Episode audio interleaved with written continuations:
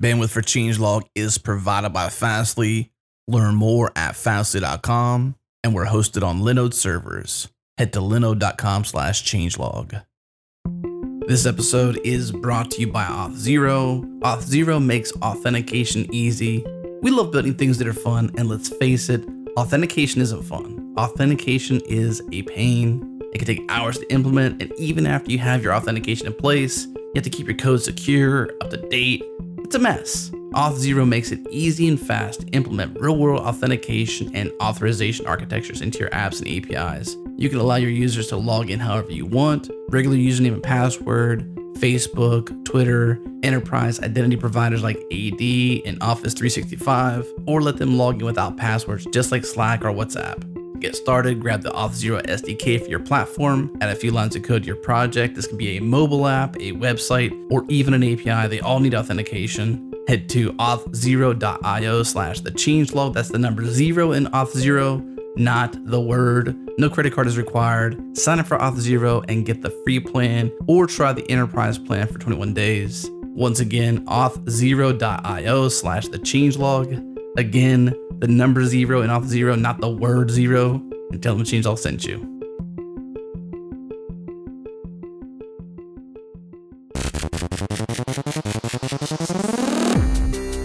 You're listening to the Changelog, a podcast featuring the hackers, leaders, and innovators of open source. I'm Adam Stacoviak, editor in chief of Changelog. Mike Perham is making his fourth appearance on the Changelog today to talk about his new project Faktory, a new background job system that's aiming to bring the best practices he's developed over the last five years in Sidekiq to every programming language. We catch up with Mike on Sidekiq, the future of background jobs, his thoughts on RocksDB and Faktory versus BoltDB, Redis, or SQLite, how he plans to support Sidekiq for the next 10 years, and his thoughts on Faktory being a SaaS option in the future.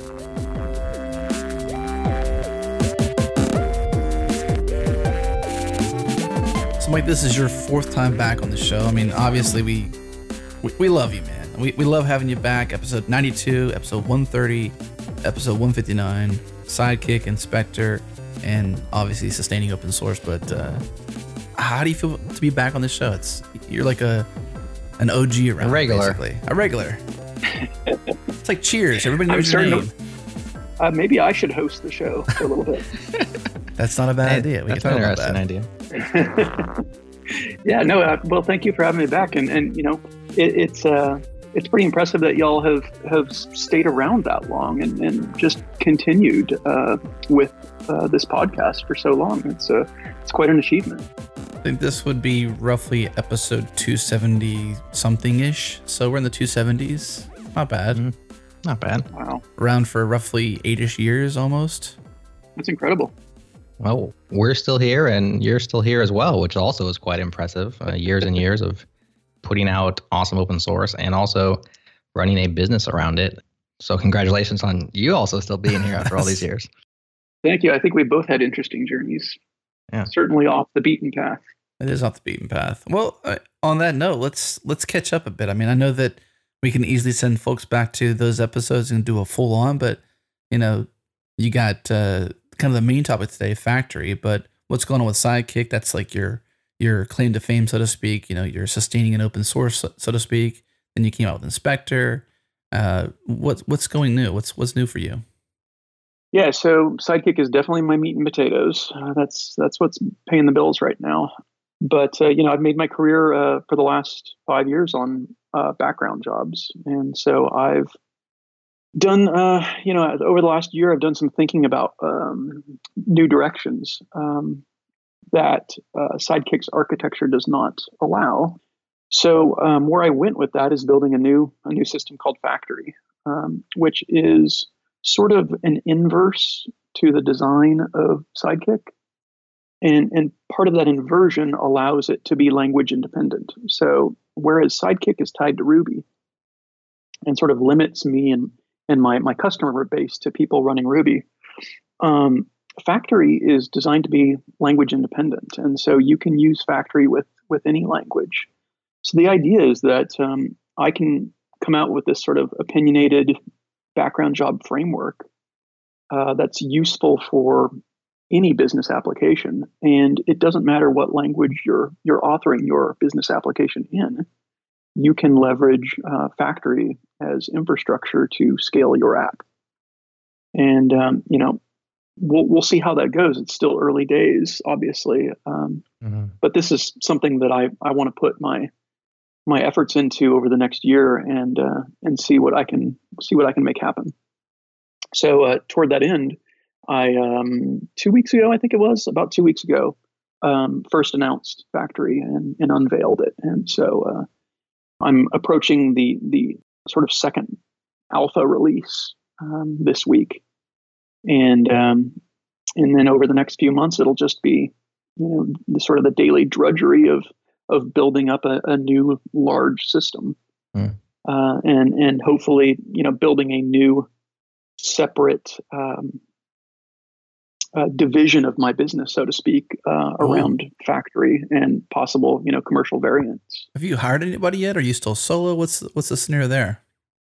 Yeah, I'm still solo today, um, but I'm I'm thinking that if Faktory is successful and I get a commercial variant that is selling uh, well and it looks like it is uh, sustainable, then I probably would um, hire you know one or two people to uh, to join me in the effort of of maintaining this because ultimately uh, my vision for Faktory is an order of magnitude larger than Sidekiq and at that scale at that size i think i sort of run out of steam yeah. and i'll need help to to support yeah. the, the number of customers that i have and that sort of thing we don't want you to burn out right? or work too hard exactly, one of the yeah. two what's that you know working too hard burning out is that the same thing uh, one can lead to the other for sure mm-hmm. This move kind of reminds me of uh, Heroku's move back in the day. I don't remember when it was anymore, but you know they were originally well, all the way originally they were actually like a web IDE for Rails, which was cool, but wasn't really a product that people were buying. Then they were a hosting platform for Ruby on Rails, and then they took funding and you know got big. And I'm not kind of sure when Salesforce acquired them, if it was before or after this move, but the shift to Polyglot from them was very much a move to broaden their customer base. And so I see your move from Sidekiq, which is Ruby based, to you know something that attempt that potentially can facilitate a service for you know lots of different languages, lots of different uh, uh, companies. What drives the the desire for you to get that huge, you know, that much bigger potential customer base? Is it is it uh, just want to grow in the business? Is it money? Is it you were bored. What, tell some of your drivers to say, you know what, I'm going to move outside of my meat and potatoes and try for a for a bigger bigger pool. Well, ultimately, I think um, background jobs are something that um, can benefit almost every business application out there, um, mm-hmm. and a lot of the a lot of the background job systems out there are language specific, like Celery, for instance um, mm-hmm. or they are language um, agnostic, like Beanstalk, but they are um, essentially abandoned now, where where no one's maintaining them. And uh, on top of that, I think a lot of the the background job systems that are out there that are language agnostic don't have a lot of they don't have the years and years of additional really nice features that become uh, super useful in building business applications. Um, sure, Sidekiq has sort of proven that there is a market mm-hmm. for these frameworks that allow you to um, scale job processing across many machines, along with the APIs that you inevitably need when you're scaling your processing across many machines. Things like rate limiting, um, things like cron jobs, all this kind of stuff uh, are really useful um, generic tools that uh, that I want to bring to everybody. Uh, you know, I'm proud of the fact that Sidekiq really took uh, jobs to the next level in the Ruby world, and so I want to do that same, taking to the next level for everybody else, mm-hmm.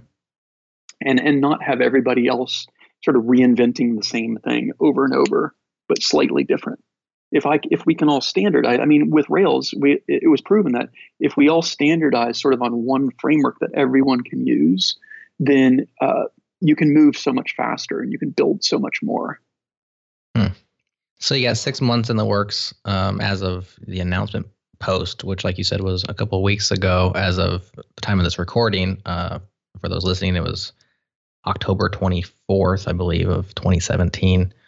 Uh, six month in the works. You said that you kind of inverted the architecture. I guess we could just dive right in and talk about Faktory in it. terms of the way that you built it and all Sure. the fun nitty gritty. Tell us about this uh, you know, this inversion from Sidekiq and how Faktory's put together.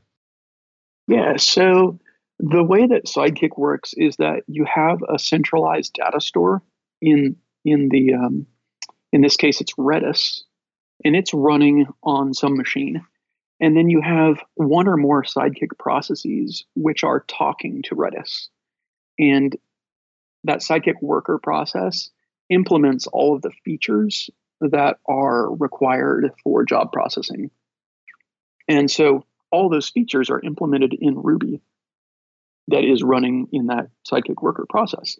And so all the, those worker processes, they all talk to what I call this dumb data store, uh, Mhm. which is Redis. In that Redis doesn't have any logic in it; it just stores you know bits of data, and and all my logic that that operates on that data is all built in Ruby. And so that's why you're locked into Ruby because all of the advanced Sidekiq features that I sell are all implemented in Ruby also. Right. Now, with Faktory, what I'm doing is is I'm sort of embedding that data store into Faktory directly. And so Faktory is a standalone daemon, kind of like Redis, where instead of exposing a bunch of data structure operations like Redis does, I expose a bunch of job operations. And so all of my logic, all of my feature logic can be embedded in that Faktory server daemon that is uh, sort of the central hub.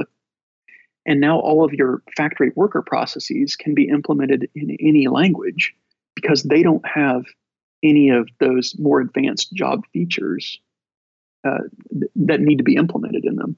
All they do is pull a job and execute it Mm.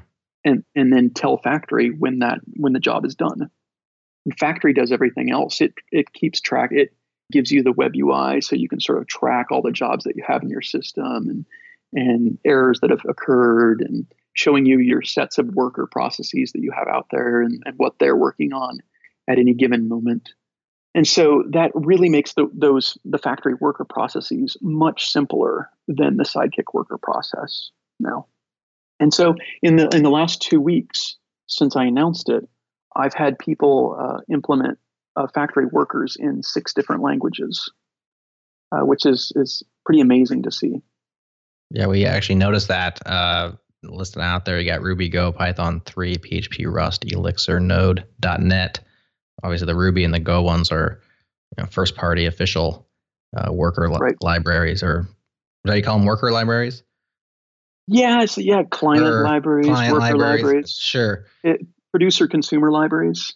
Yeah. And yeah, and the comment we have in the note is just kind, kind of wow, kind of wow how many there are already. Pretty considering fast. this is this is brand new. So that speaks a little bit to I think uh, your reputation in the community and, and the fact that people are getting excited about this. It also probably speaks to what you just said is that they are much simpler to do than the Sidekiq worker process. Well, one of the reasons why I built Faktory is because over the years, the last couple of years, I've heard, um, you know, dozens of people ask, "Is there something like Sidekiq for my language?" And so that tells you that there's a there's a bit of demand there. Uh, you know, I'm not sure if it's enough demand to to warrant, um, you know, venture capital investment and and a hundred million dollar valuation, but that's Mhm. not what I'm shooting for. I'm shooting for you know, ma and pa's artisanal software um, that I can I that. sort of, you know, build and maintain with, uh, you know, me or a small crew over the next decade. You know, that's that's kind of the scale that I've always wanted to operate at. Yeah. Do you ever think about uh, the speed at which you know a highly funded company, so mom and pop, you know, what they're concerned about usually is Walmart and Amazon, and these huge you know megacorps coming in and steamrolling them. First of all, have you faced any fierce competition from startups, or do you have that uh, that fear if Faktory is successful, somebody can throw 100 million into the rink and and squash you? Well, I mean, if they throw a 100 million into the rink, um, you know, what does that what does that entail? What does that mean? Well, typically that means that they they need to make a 10x return if, Right. if that's venture capital. Nobody invests without a return, or Right. they want one at least. Right. yeah, a lot of people invest that every turn. which means they've got to make a billion dollars. But but that means that they their pricing needs to be commensurate with that Right. funding and with that profit goal. Um, so I can keep my prices so low that it doesn't matter if Mhm. if some big corp wants to come in. Uh, as long as I'm making X thousand dollars a year, I can sustain myself forever. It doesn't matter if Amazon comes in and and you know Amazon's going to have SQS, RabbitMQ is a thing. There's all sorts of different queuing systems uh, that are commercial. hmm As long as the market is big enough for another entry, it, it's not a winner take all thing. It goes back to what you said too. Like you've gotten over the years, lots of people saying, "Hey, Mike, is there a Sidekiq for my language?" And so that's definitely indicators for, you know, what people might call product market fit. You know, where you've got an idea where you know Sidekiq as a model has worked for Ruby, and others see it and they're excited about it, and they say, "Well, how do I use that for my language?" And now you have, you know, waypoints to say this is a good thing to invest in. Yeah, and and people have, you know, some of the pushback I got on my initial announcement was, oh, people should should just use job library X or use Rabbit or or why would you if you know if you're in the cloud why would you use this instead of SQS or something like that? But you know that's kind of like asking if the Honda Accord exists, why would you buy a Toyota Camry or you know why would you buy a, a Ford F one fifty? Well, you know they're they're different things. Um, they mean different things to different people. Different brands mean different things. They have uh, different capabilities and different um, opinions and and different use cases for different business apps. Uh, a business app that needs to scale to billions of jobs per day might be better off using SQS, where you can sort of scale infinitely. Um, but your ops headache is going to be commiserate with that choice. So um, what I find is that pe- the people that use my stuff tend to be smaller shops that they don't mind paying a thousand or two thousand dollars to solve a problem immediately. They just don't want a lot of ops headache, and they don't want to roll their own. So they'd rather pay me to give them a pre-baked solution that has Mhm. all the opinions already baked in and solves a well-known problem. And then they can get on with their life. Yeah. So, what do you think it is? It's a secret sauce for Sidekiq that makes people want to have it for their language. You know, so if Sidekiq is fo- focused on Ruby, what is the secret sauce? Have you boiled that down? Do you know what that is? Well, uh, that's that's tough to say. Um, there, there's an aspect of performance because Sidekiq was certainly uh, much higher performance than a lot of the existing Ruby solutions.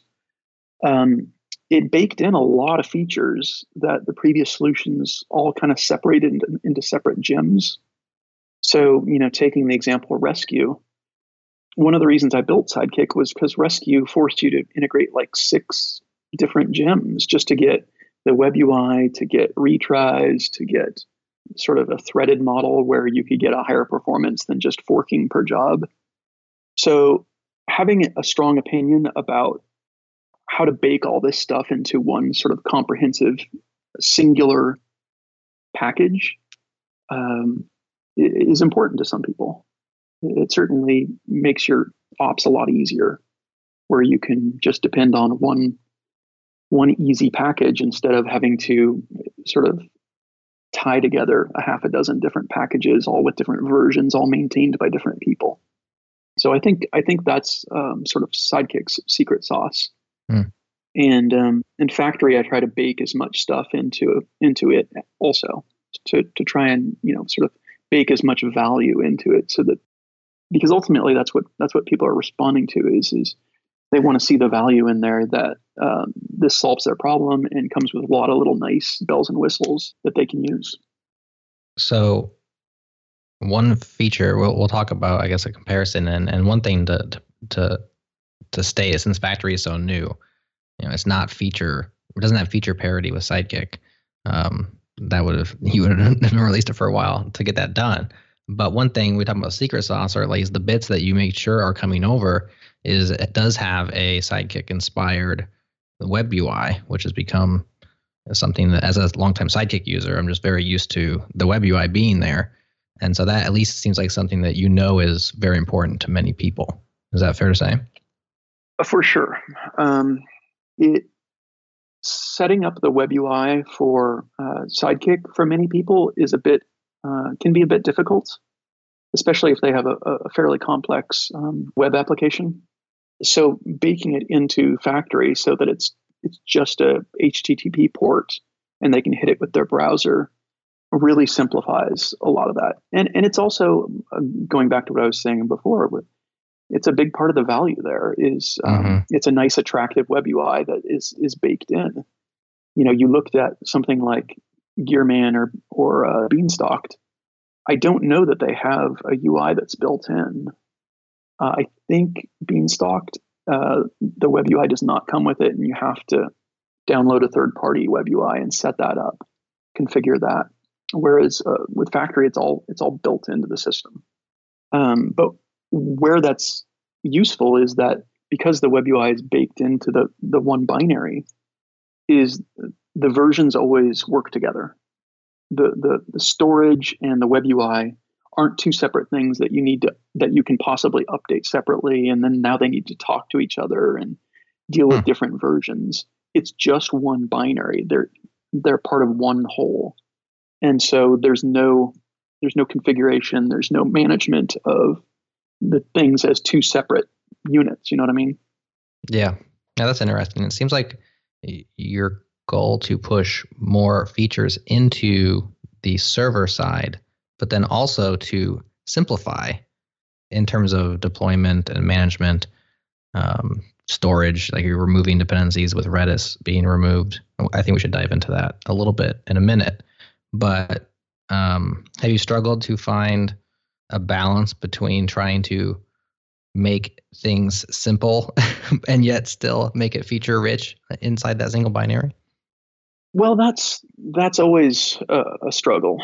Um, keeping a system uh, as simple as, as possible and, and and considering the trade-off of complexity versus features um, is is part and parcel to software engineering in general.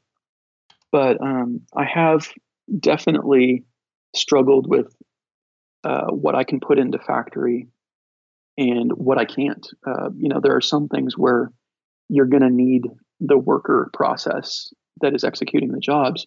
You're you're going to have to get some implementation from it for some features.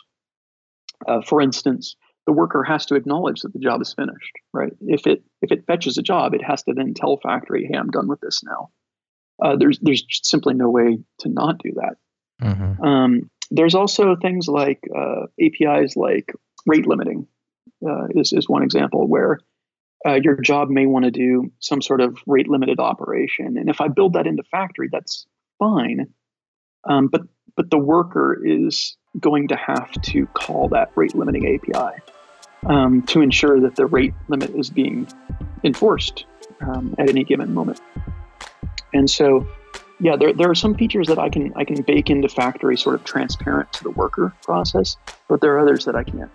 And so that'll influence a lot of the future feature design and um, and sort of the features that'll be in commercial versions versus the open source version.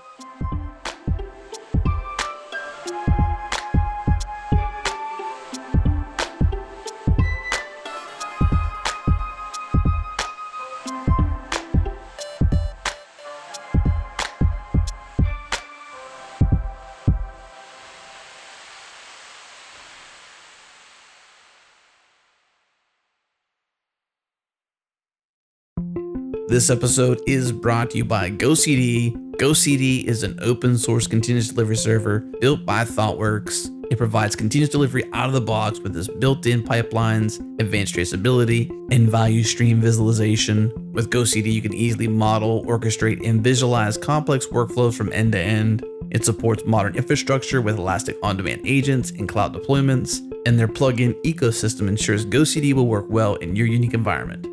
To learn more about GoCD, visit gocd.org slash changelog. It's open source and free to use, and there's also professional support and enterprise add-ons available from ThoughtWorks. Once again, gocd.org slash changelog.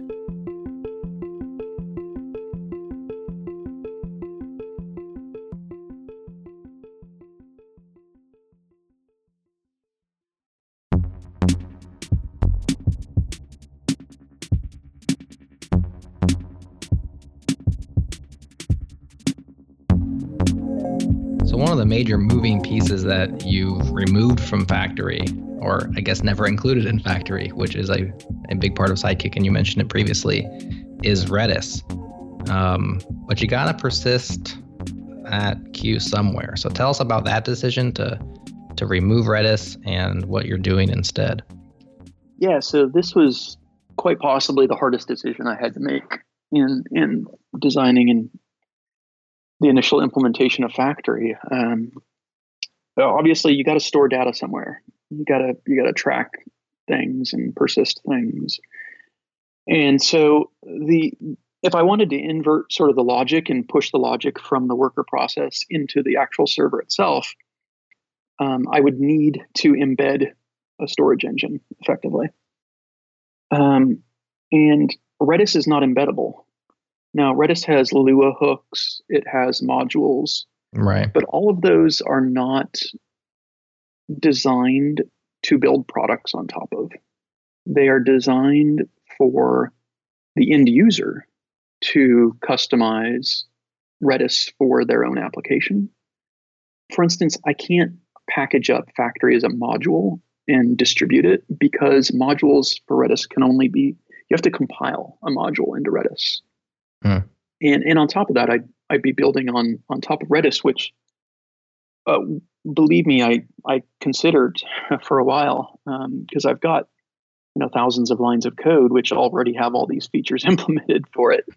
right. Uh, so I could I could literally just you know port the system over if I if I wanted to, but um, but ultimately um, I decided to go with a, an engine that could be embedded so that I could just ship a single binary, a single compiled binary. And uh, so I looked around for a bunch of different things, and the best option that I sort of landed on today is is RocksDB, which is an embedded key value store that is uh, built and maintained by Facebook. They use Rocks to power a lot of their internal services. And so to me, that production sort of quality is there. Mm-hmm. which mm. I, I, you know, you, you never know if you're just using some random open source library. Um, right. I wanted I wanted something that had a good production uh, usage already, and you know, Redis obviously has tons of production usage, so it's it's rock solid. Yeah. Um, but Rocks has Rocks has proven to be extremely fast, and uh, its production story, at least at Facebook, is um, is also uh, good. So, you know, to to me, that was the best option that I had. Um, Rocks does have some trade offs. It, it, has some um, some drawbacks versus Redis, but you know, like I said, it's it's the best uh, it's the best of what's out there right now.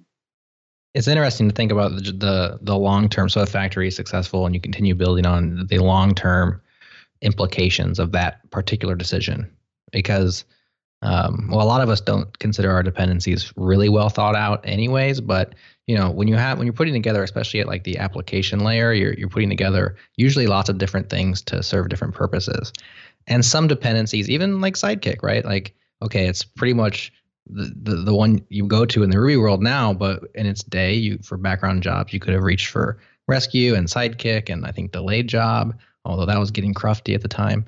And you so these decisions are kind of made without extreme consideration sometimes.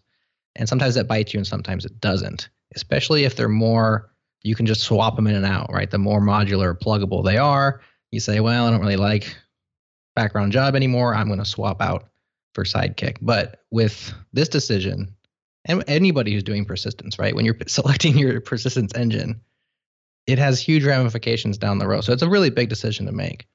Um, give us some insight. Like, how did you go about? You, you said that it was you know production grade, and you like that Facebook was behind it.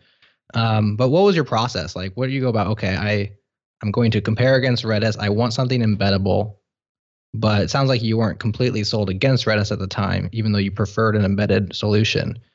Did you just Google around, find all the embedded Go things, and then compare them? What was your what's your style of picking a big dependency like that? Uh, there's a couple things that that I was looking for. Um, first was that I knew that I wanted to use Go to build it, so I knew that I had to have something that would integrate with my language of choice. Um, number two concern was uh, long-term support. You know, is this thing going to be uh, worked on for the next, you know, in years?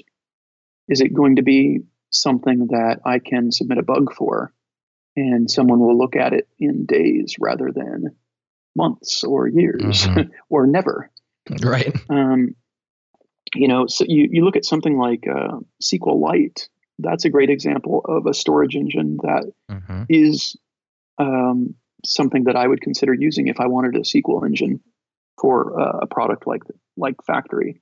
Mm-hmm. Um, I definitely would have gone with something like SQLite because it's it has proven to be uh, long term reliable, uh, long term supported, um, and, and, sort of has has this proven track record over multiple years.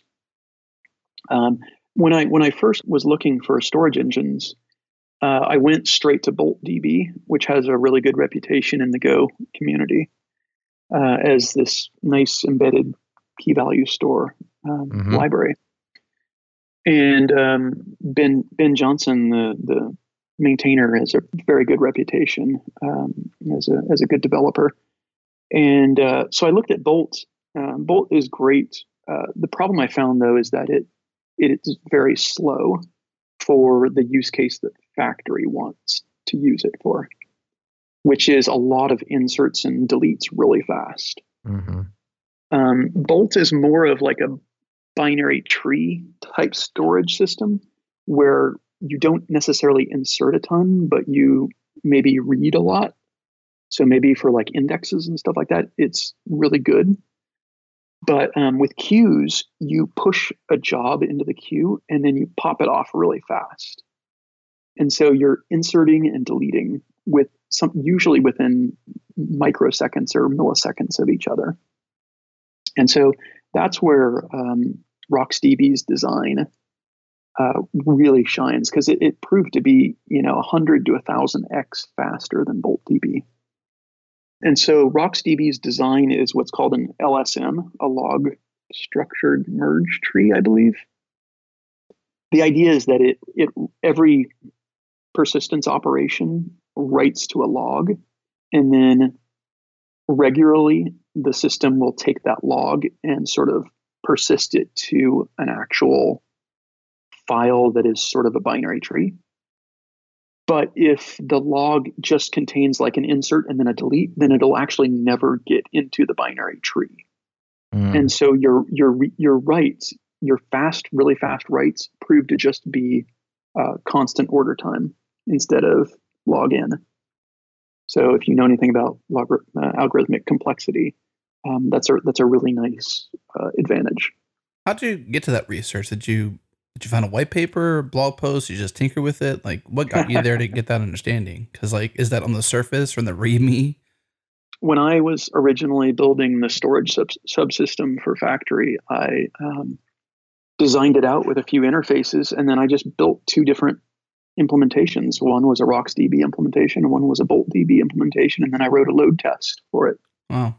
And and ran a load test, and the the pushing and popping on queues um, for Bolt was was about a thousand times slower than Rocks. And even though Rocks uh, has some disadvantages over Bolt, uh, namely it's written in C++, so it pulls in uh, the entire C runtime and and it, uh, increases the complexity of building Faktory, um, it the the performance is the performance advantage outweighs that that disadvantage. Yeah. What's interesting too is both these projects were born around the same time, 2013. And this reminds me, Jared, so much of the the call we had with Oz. You know, just kind of like the the perspective you have when choosing a database or a dependency, as you asked earlier. You know, like the the yeah. process you go through for which you you don't just use it because it's popular, because um, you know, somebody that you know and respect, you know, wrote it. You kind of do your own due diligence and A/B test in this case with Mike. You know, right? Yeah, it's tricky too because on the other side of um, I don't know what you would call like haphazard selection of dependencies, or like pick the first one that looks good, you go with.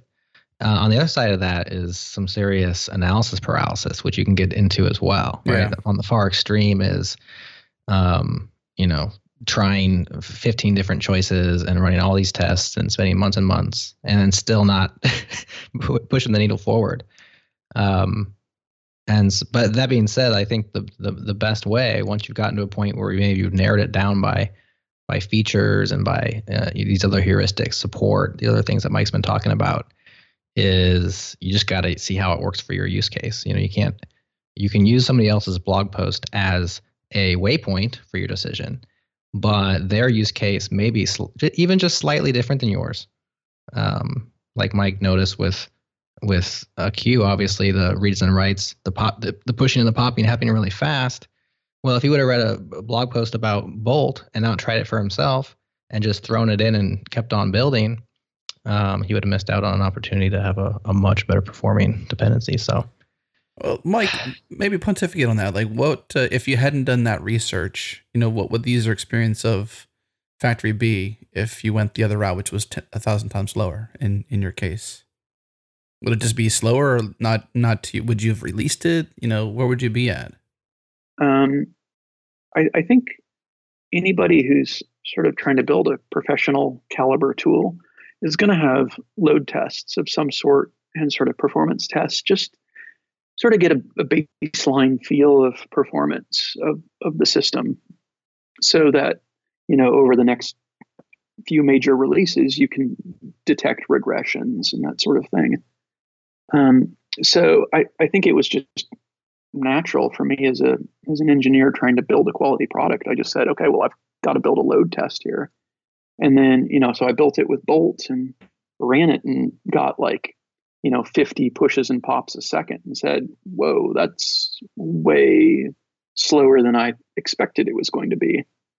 Um, and so once i saw that i thought to myself okay i need to either tune bolt or sort of determine uh, what's wrong here. So i actually uh, pinged evan phoenix who is a, also a really well-known ruby and, and go person and he um, he told me about the the LSM, the log structured merge design, and and pointed me to Level DB, and and uh, and projects like that. Uh, so Evan said, "Oh, this is not uh, just a, a, flag you can tune in Bolt. It's part of the design of Bolt. Is why the performance is is this slow." And so that's when I I said, "Okay, well, I want to." I'm going to abstract the storage out into interfaces and build another impl uh, with uh, LSM implementation of some sort, and uh, and looked around for level DB uh, implementations, and that's when I found Rocks. Nice phone a friend option, always useful. but that's that's where uh, yeah, I mean you, you talk to your your friends in the industry and who who mm-hmm. sort of know what they're talking about, certainly more than me at the time.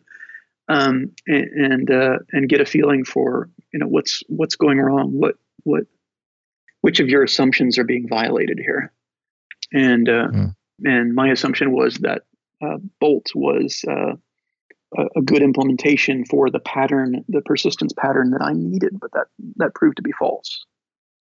So um, you know, if you're if you're doing um, well, I, I, don't want to I don't want to pontificate on what the right use cases are for bolts, but uh, but suffice it to say that uh, uh, Rocks has proven to be um, you know like I said orders of magnitude faster and so uh, I, I realized that I had to go with uh, something like rocks. Now, I couldn't find any other level DB clone for Go that was really sort of protect, production hardened.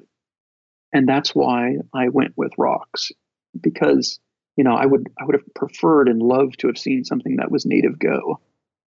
Yeah. Um, something that I, I something that I could tell is running in production and is going to be supported for the next you know in years.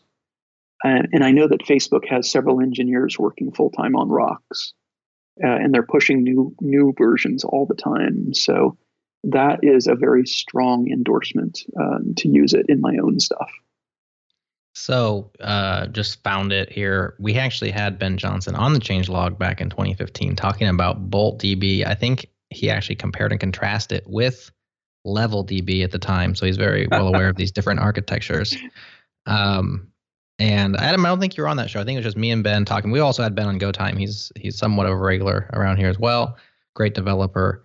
And these aren't things that he would take like as a personal slight against bolts. This is just the way that they're built. They're built for you know different optimizations, and um, Bolt DB not fitting yeah, uh, Faktory's exactly. use case. Yep. I've, ne- I've never met Ben. Uh, you know, he's a Twitter Twitter friend, but mm he's always been perfectly a perfectly pragmatic uh, person. Um, and I, and I like and I would hope that we would have that in common. Um, you know, what is a tool that is awesome and appropriate for one use case could just completely fall over for another use case, and and that's just that's just software for you. so um, exactly, you know, it is what it is. and like I said, I pinged Evan Phoenix initially because I know I know he's used Bolt before, um, just for him to to sanity check. Uh, I, he he had access to the Faktory uh, repository from day one, just because I, I like to have a backup person in case I get hit by a bus, who can actually sort of open source the code that I was working on at the time, and that way it's not just lost to the sands of time. But I gave uh, Evan access from day one, and so he had access to the Faktory code, and I and I pointed him to the load test and I pointed him to the storage implementation and I said, "Am I going crazy here? Um, you know, I'm getting these kind of um, unusually slow numbers uh, over what I expected." And and he he was the one who looked at it. So Ben just didn't have access to the repo, and so that's why I, I turned to Evan. Mm-hmm. So you you selected RocksDB. Now both of those would have been embedded. Tell us about the the ramifications of embedded with regards to I guess the practical use of Faktory. So I always think of it as people understand how to maintain uh, Redis because it's a standalone thing. So they're used to backups, they're used to redundancy or whatever the really the ops side of Redis is. When you have an embedded thing, it's just like is your is all your data just in that binary? Where does it store stuff? Tell us about that and how you back it up right. and stuff like that. So embedded just means that the storage subsystem is running within your process. It's not running as a separate daemon over the network. So, you know, my MySQL, Postgres, Redis, all of those are sort of network storage daemons. Right. Um, whereas embedded means that it's running within my process, and my process is the Faktory process. So Faktory is both a, a, network daemon that sort of uh, surfaces an API that workers can call, but it also has a storage subsystem, so it can it can persist all the data that its APIs um, sort of expose. Um, and so what that means is that uh, Faktory basically has a storage directory on your disk where um, you know it, it places all these different data files that contain your persisted job data. And gotcha. all of that data is RocksDB effectively. RocksDB owns the data in that directory. And I just I just point RocksDB to say, here's the Faktory database. Mm-hmm. Please mm-hmm. open it up and let's get started. So the backups would be similar to just a disk copy. Well, uh, just files on disk. quite. Not no. quite. Um, RocksDB does surface uh, backup and restore APIs. So you have to call the backup API and you have to call the restore API. And so Faktory exposes those APIs as a command line tool. So fact, Faktory has a Faktory CL, CLI um, command line tool where you can say Faktory CLI backup and Faktory CLI restore. And that's it. it just uh, it, it does it all automatically for you based mm. on the backups that you've taken. So I would have I, I envision people uh, taking a backup maybe every five minutes or every hour or uh, whatever they want to do, and then if they find that their store has for some reason gotten corrupted or the disk breaks or whatever, then mm-hmm. they can restore their latest backup and and get back uh, most of the data that uh, that has been lost. So your overall take on uh, on ripping Redis, I would keep I keep calling it removing, even though it it, probably it was never there, uh, but not including Redis. Like here you are, you're in alpha, you're you're out there, you've seen people's feedback, um, you've built the system around RocksDB. Are you are you happy with that choice at this point? Are you having buyer's remorse, uh, or are you missing Redis at all? How do you feel? Um, well, it's been a mixed bag. Like like any sort of decision, um, there there's good and bad parts of it. Uh, with rocks, the tools that it gives me are much lower level than Redis. You know, I'm dealing with C++ APIs mm. rather than uh, a nice set of uh, data structure commands that that Redis exposes. Um, you know, ultimately, Redis is a, is a great thing. I, I love it. Um, I I will never consider ripping it out of Sidekiq.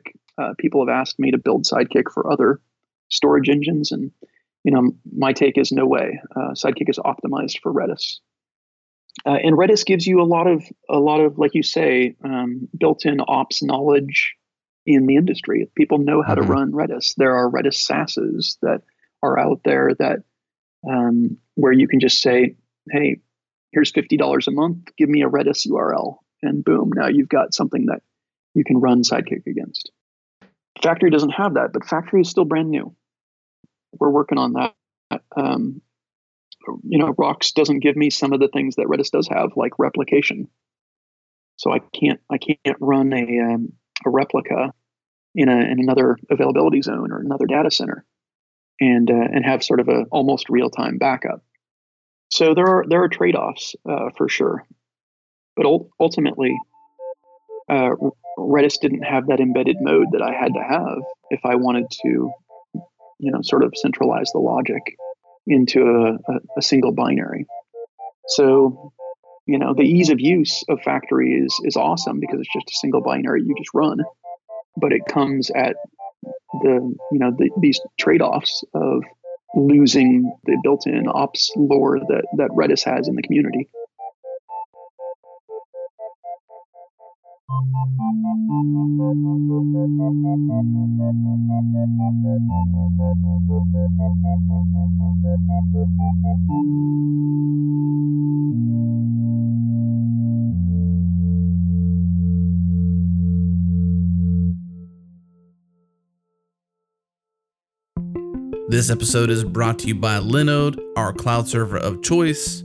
Everything we do here at Changelog is hosted on Linode servers. Pick a plan, pick a distro, and pick a location, and in seconds, deploy your virtual server. Drool-worthy hardware, SSD cloud storage, 40 gigabit network, Intel E5 processors, simple, easy control panel, nine data centers, three regions, anywhere in the world they've got you covered. Head to linode.com slash changelog and get $20 in hosting credit. And by TopTal. TopTal is the best place to work as a freelancer or hire the top 3% of freelance talent out there for developers, designers, and finance experts. In this segment, I talk with Josh Chapman, a freelance finance consultant at TopTal, about the work he does and how TopTal helps him legitimize being a freelancer. Take a listen. Yeah, in my arena within TopTal, I specialize in everything from market research to business plan creation to pitch decks to uh, financial modeling, valuation, and then that leads very naturally into fundraising strategy, capital raising strategy, investor outreach, closing a deal, deal negotiation, how to value the company, how to negotiate that, and all those skill sets that I have continued to hone over on the TopTal side are ones that I actually deploy every single day in my own company. Freelancing can sometimes be seen as not legitimate or subpar work. Now, I would argue that when you work with a company like TopTal, they put so much vetting into not only the companies that you work with, but also the talent that you work with, which I'm on the talent side, that it adds a level of legitimacy that isn't seen across other platforms. And that for me, as the talent side, is incredibly fruitful and awesome to be a part of, right? I enjoy the clients, I enjoy the other talent that I get to talk to, I enjoy the TopTal team, and that creates an overall positive experience not only for for TopTal, but for me as the talent and for the client as the company on the other side. And that is really not seen or is the experience across other platforms in the freelance market. So if you're looking to freelance or you're looking to gain access to a network of top industry experts in development, design, or finance, head to toptal.com. That's T O P T A L.com and tell them Adam from the Changelog sent you. For those wanting a more personal introduction, email me, adam at changelog.com.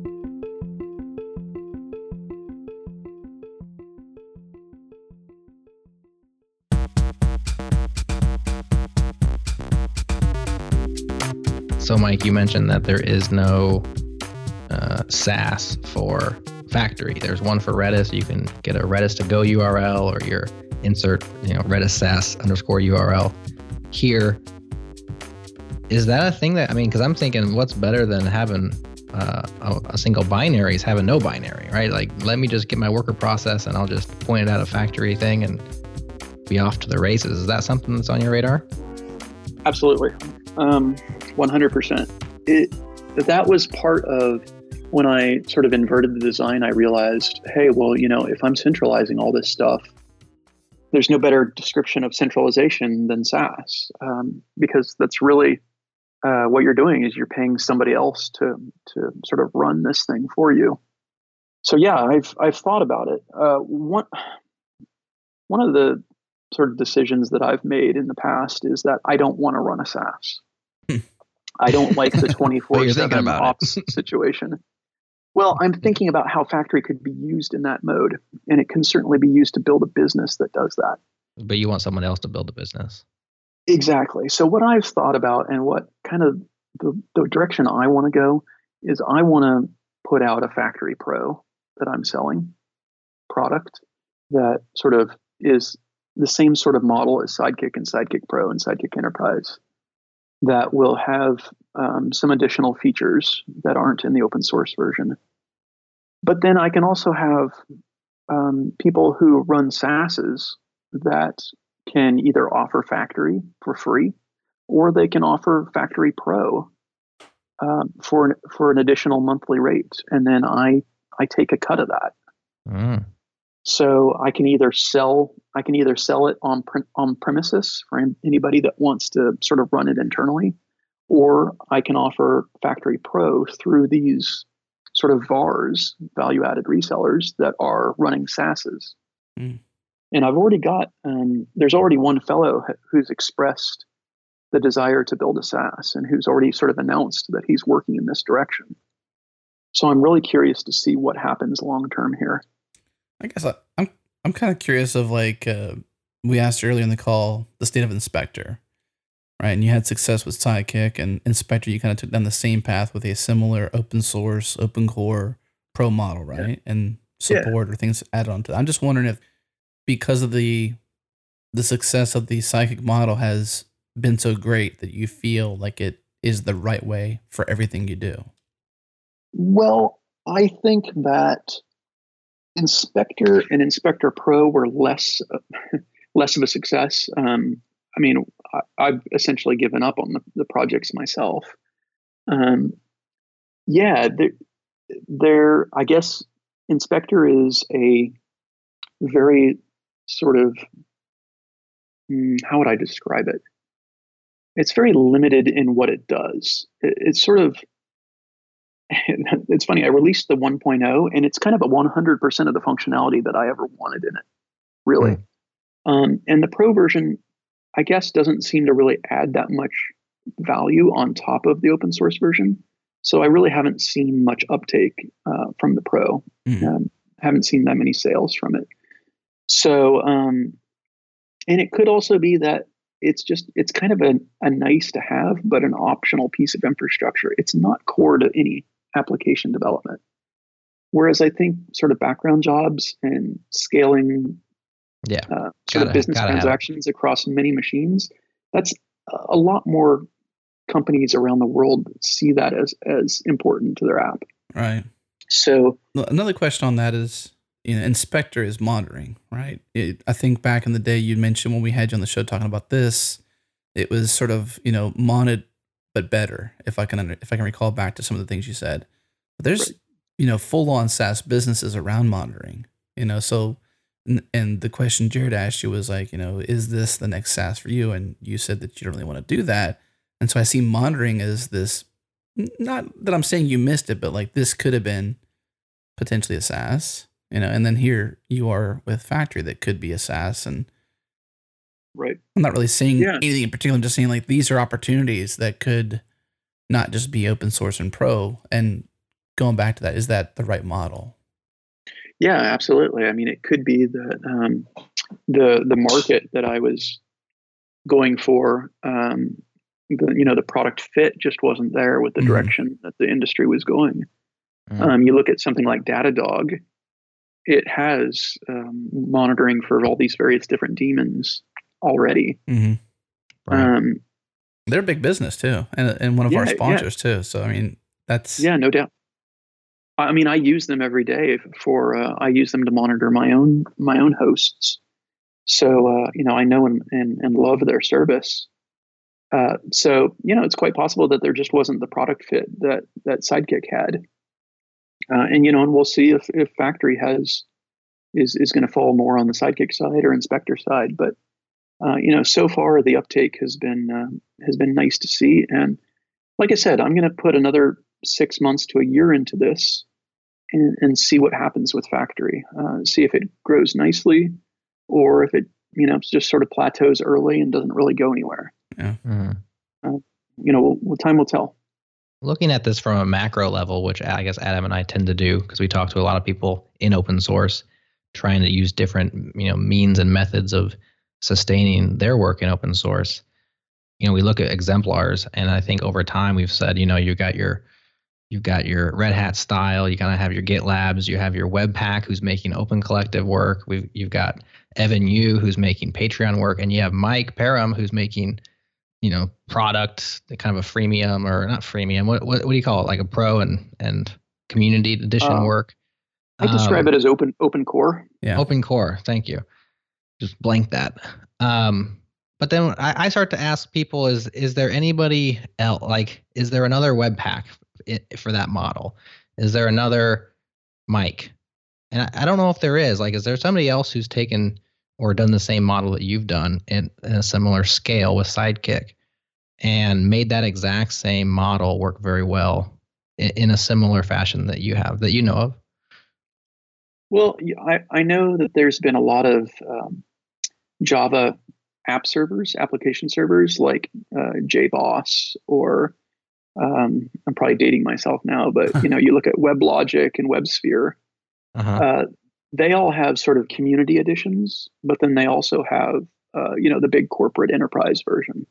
right. and and typically the enterprise version has additional features like you know i don't know replication and data grid caching across the you know geo replicated data of caching and all this sort of stuff um, so so it is a thing to to offer sort of a a light community version and then a more sort of product enhanced uh, more enhanced commercial version Mhm. um, on top of that.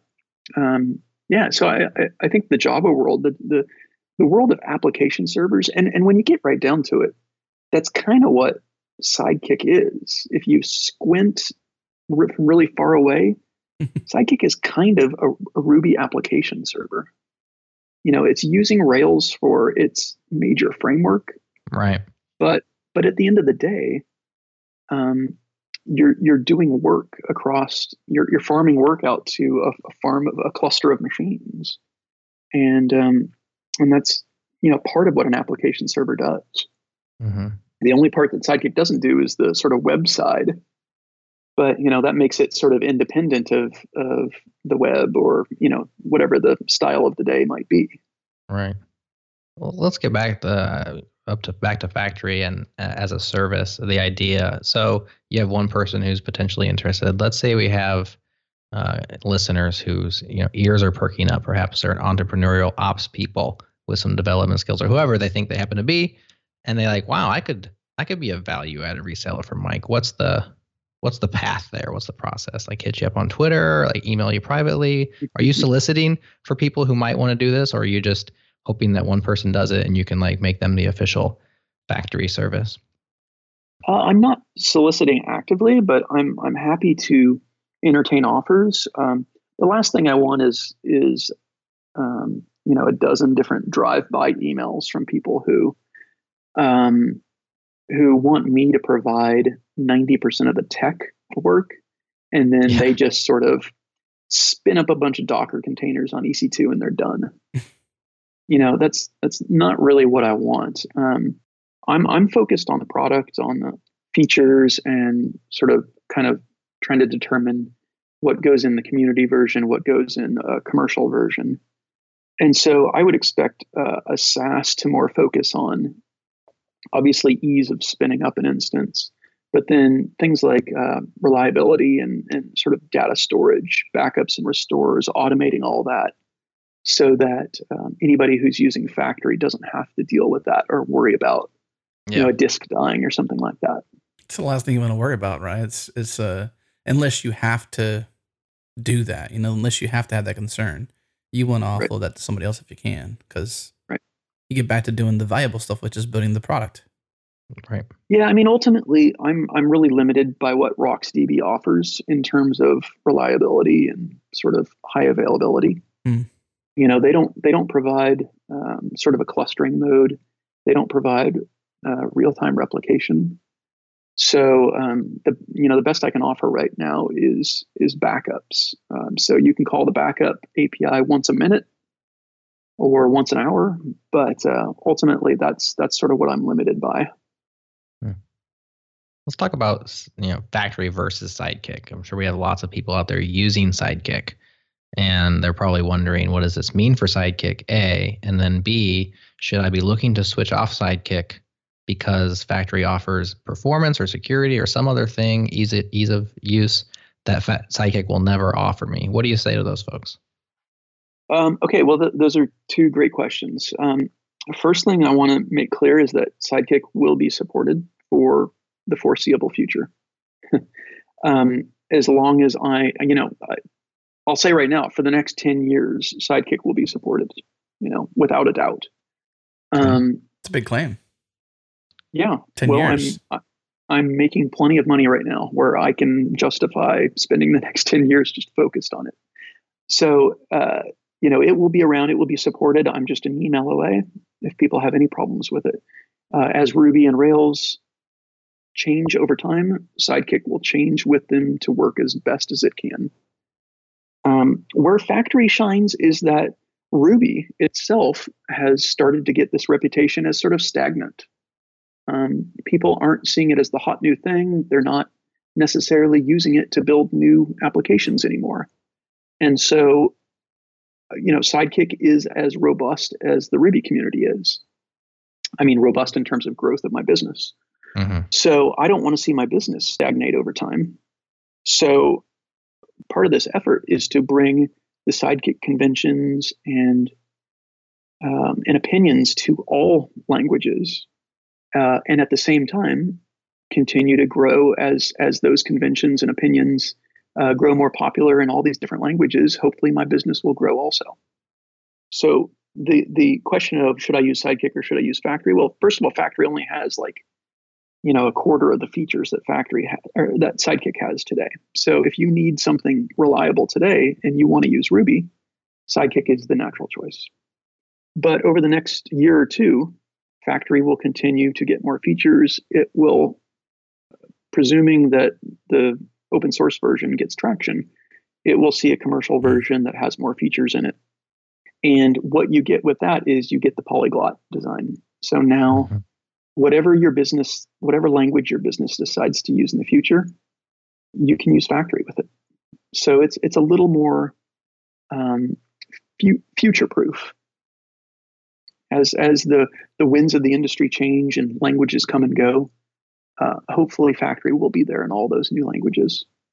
Yeah, whereas, you know, so with Sidekiq, both the users and the business is locked into Ruby, but with Faktory, you know, like you said, your business is now future proof in terms of reaching the hot new interesting platforms and languages, but also as other as your users' businesses change, they are not locking themselves mm-hmm. in. They can they can continue to grow and adapt their applications and not have to swap out their backgrounding infrastructure to do that. Right. Pretty cool. Yeah, I mean, ultimately, I, I see my value as not um, I'm selling you a bunch of Ruby code uh, and, and, thus limiting myself. What I'm selling is the conventions and the opinions that a really nice feature-rich background job system gives you, and and ideally that will scale to any programming language. You know, maybe not assembly language, but uh, hopefully everything else. Cool. Well, let's let's end with a little bit of a roadmap. Tell us where Faktory, you know, where you're where you're aiming at for 1.0, perhaps, and uh, what's coming down the pipeline, and then we'll we'll talk about how people can hop in and help out. Sure. Uh, well, as you mentioned, uh, the initial announcement was uh, two weeks ago. Uh, I'm preparing the second sort of alpha release right now. Uh, I've gotten probably about mm, half a dozen to a dozen different contributors that have really sort of populated the chat room and, and started submitting PRs. I mean, I'm I'm I'm getting pretty close to 100 100 PRs now, uh, just in the last two weeks, which is awesome. Wow. Uh, I've had people contribute several major features, including um, job prioritization. So Sidekiq never had job prioritization, where you could say like, in this queue, this job has priority nine, or this job has priority one, um, like as in you know high or low priority. Which one to run first? Yeah. Yeah, because people would ask me, how do I, you know, my queue is backed up. I've got a thousand jobs. I want to push this job to the front of the queue. And my mm. answer was always, well, you need to have a separate queue, which is like put it in its own queue. Right. Yeah. And so, um, and that's because uh, Redis didn't have a really good data structure for um, for doing that uh, really efficiently. Whereas now that I control the storage subsystem, I can implement that easily. And so um, a fellow named Andrew Stuckey sort of really took a shine to Faktory when it was first announced and he suggested this feature and i said it sounds great although i'm not sure how to implement it and then this guy went along and just implemented it for me so um, so he he really is the the MVP of this this next release. Um, he did a great job on on implementing this thing. But uh, yeah, so now if you have like you know you have the default queue and you push a thousand jobs to it, now you can say priority nine, and that job will go all the way to the front of the queue, and it'll be the it'll be the next one popped off, even though it was the last one pushed. Nice. So that I think I think people will find that really nice for sort of that use case of having like emergency jobs where you might have jobs that are sort of system generated and those are just normal jobs but then you also have user you know user waiting type jobs. Right. And you want those jobs to fire off asap that's where job prioritization really really starts to shine. That's smart. Yeah so that'll be in the next release which um, i'm hoping will come out in the next week. Um, we're we're putting some polish into uh, a, cup, a docker image so that um, people will be able to download Faktory straight from Docker Hub and run it right on their machine in seconds rather than having to build it everything manually. Uh, we also landed a homebrew recipe so that people can actually install it um, from homebrew on on OS 10 directly. Sorry, it's called Mac OS now, I guess, right? Mm. uh, I'm Get so old right. school. I call it OS 10 still. Yeah. Um, Uh, so yeah, the, just in the last two weeks, the the open source community response has been awesome, and it's been really invigorating to to already have a few. Um, uh, like I've already landed two or three uh, committers into the project who've who've submitted multiple PRs and and thereby earned the right to be a committer. So uh, yeah, we'll see how it goes, but um, you know the plan is over the next next couple months um, over the winter to sort of stabilize Faktory, uh, evangelize its use, try to get try to get people starting to use it, um, maybe even in staging or even in production if they're a little bit crazy, and uh, and also um, try and get some trusted um, comrades that can maintain the worker libraries. You know, I maintain the Ruby and the Go version, the the Ruby and Go worker libraries, um, but but there's all those other ones that you mentioned that mm-hmm. uh, all have their own independent um, maintainers and I need to I need to ensure that that those maintainers um, stay up to date with the latest changes in Faktory, especially since it's so um, amorphous right now. It's it hasn't really solidified yet. We're still yeah. changing the protocol. We're still uh, adding new commands every mm. week. Um, so over the next couple months, that'll solidify, and we'll really get a, a reliable set of commands that all the workers will support. Um, you know, that was one, just real quick, Mike, that was one thing um, we recently did have the RabbitMQ team on. They've been, you know, they've been doing it for 10 years. So we had them on to talk about uh, their 10 year anniversary of RabbitMQ. And, and really, uh, they shared a lot of lessons that they, they learned throughout that time because they've, you know, made all the mistakes and, and had successes and along the way. And they were very open with us to, to talk about those things. One of the things they said, which they've, um, I guess they, they've said that they've regretted to a certain degree is that there are so many client libraries in various states of quality and support and oh, maintenance. Yeah. And they're not, you know, they have a couple that are first party, just like in your circumstance, although you're just getting started with Faktory, is they didn't, they weren't always diligent to, you know, bring those people along and like keep those things quality. And I can't remember the exact wording, but um, really just, I guess, helping that ecosystem flourish in a way where you know for your particular language there's a high, a high quality worker library available which may not be you know developed by you or people that are employed by you but the people who are working on it are keeping it up to date are keeping it you know well tested and well documented uh, is hugely valuable to Faktory as a as an overall ecosystem.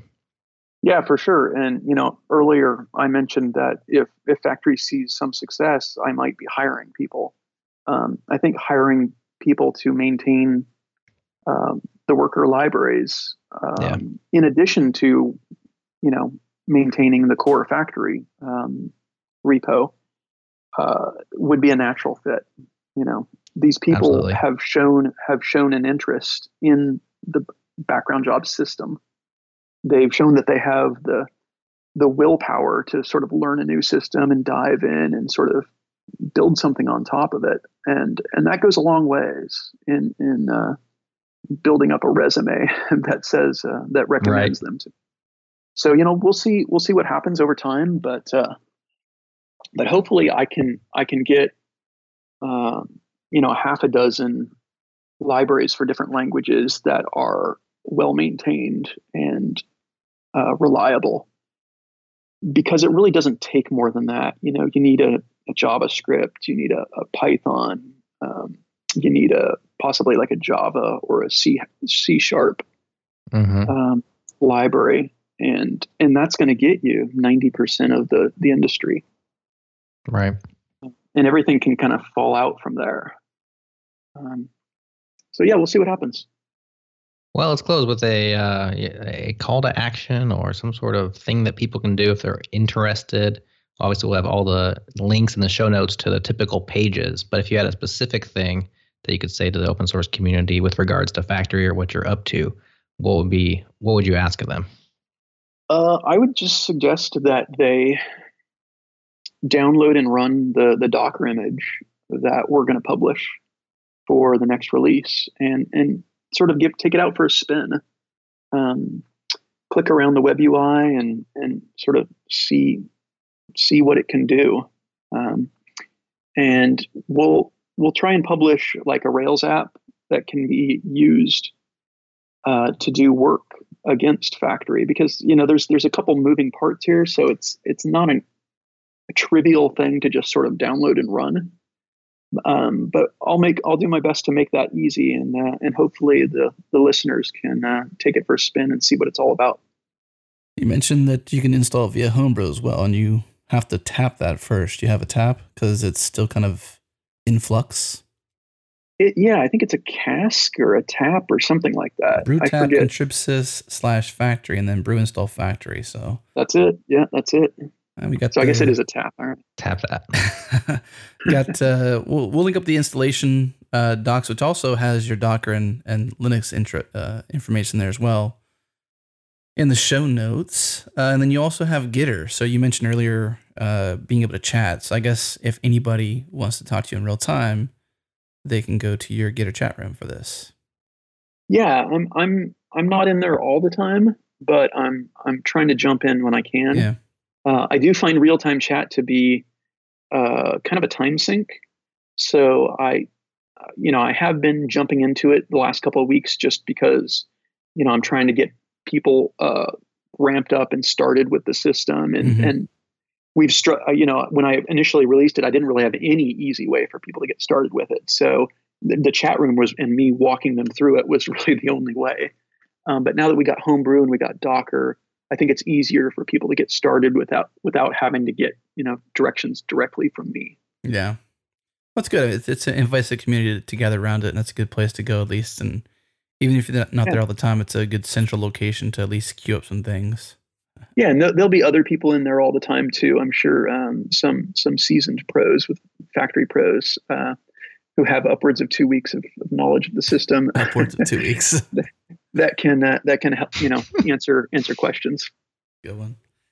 Well, Mike, it's it's been a pleasure having you back. I mean, I'm so uh, thrilled to see you know our paths continue to align, and then your continued success. And don't take my questions earlier as a as anything negative towards the success you've done, because you've you're you're certainly a model for success when it comes to sustaining open source and uh, your family and and building a business around it. Like you're very much a model for people to follow. We appreciate you sharing your time. Thanks, I appreciate the kind words.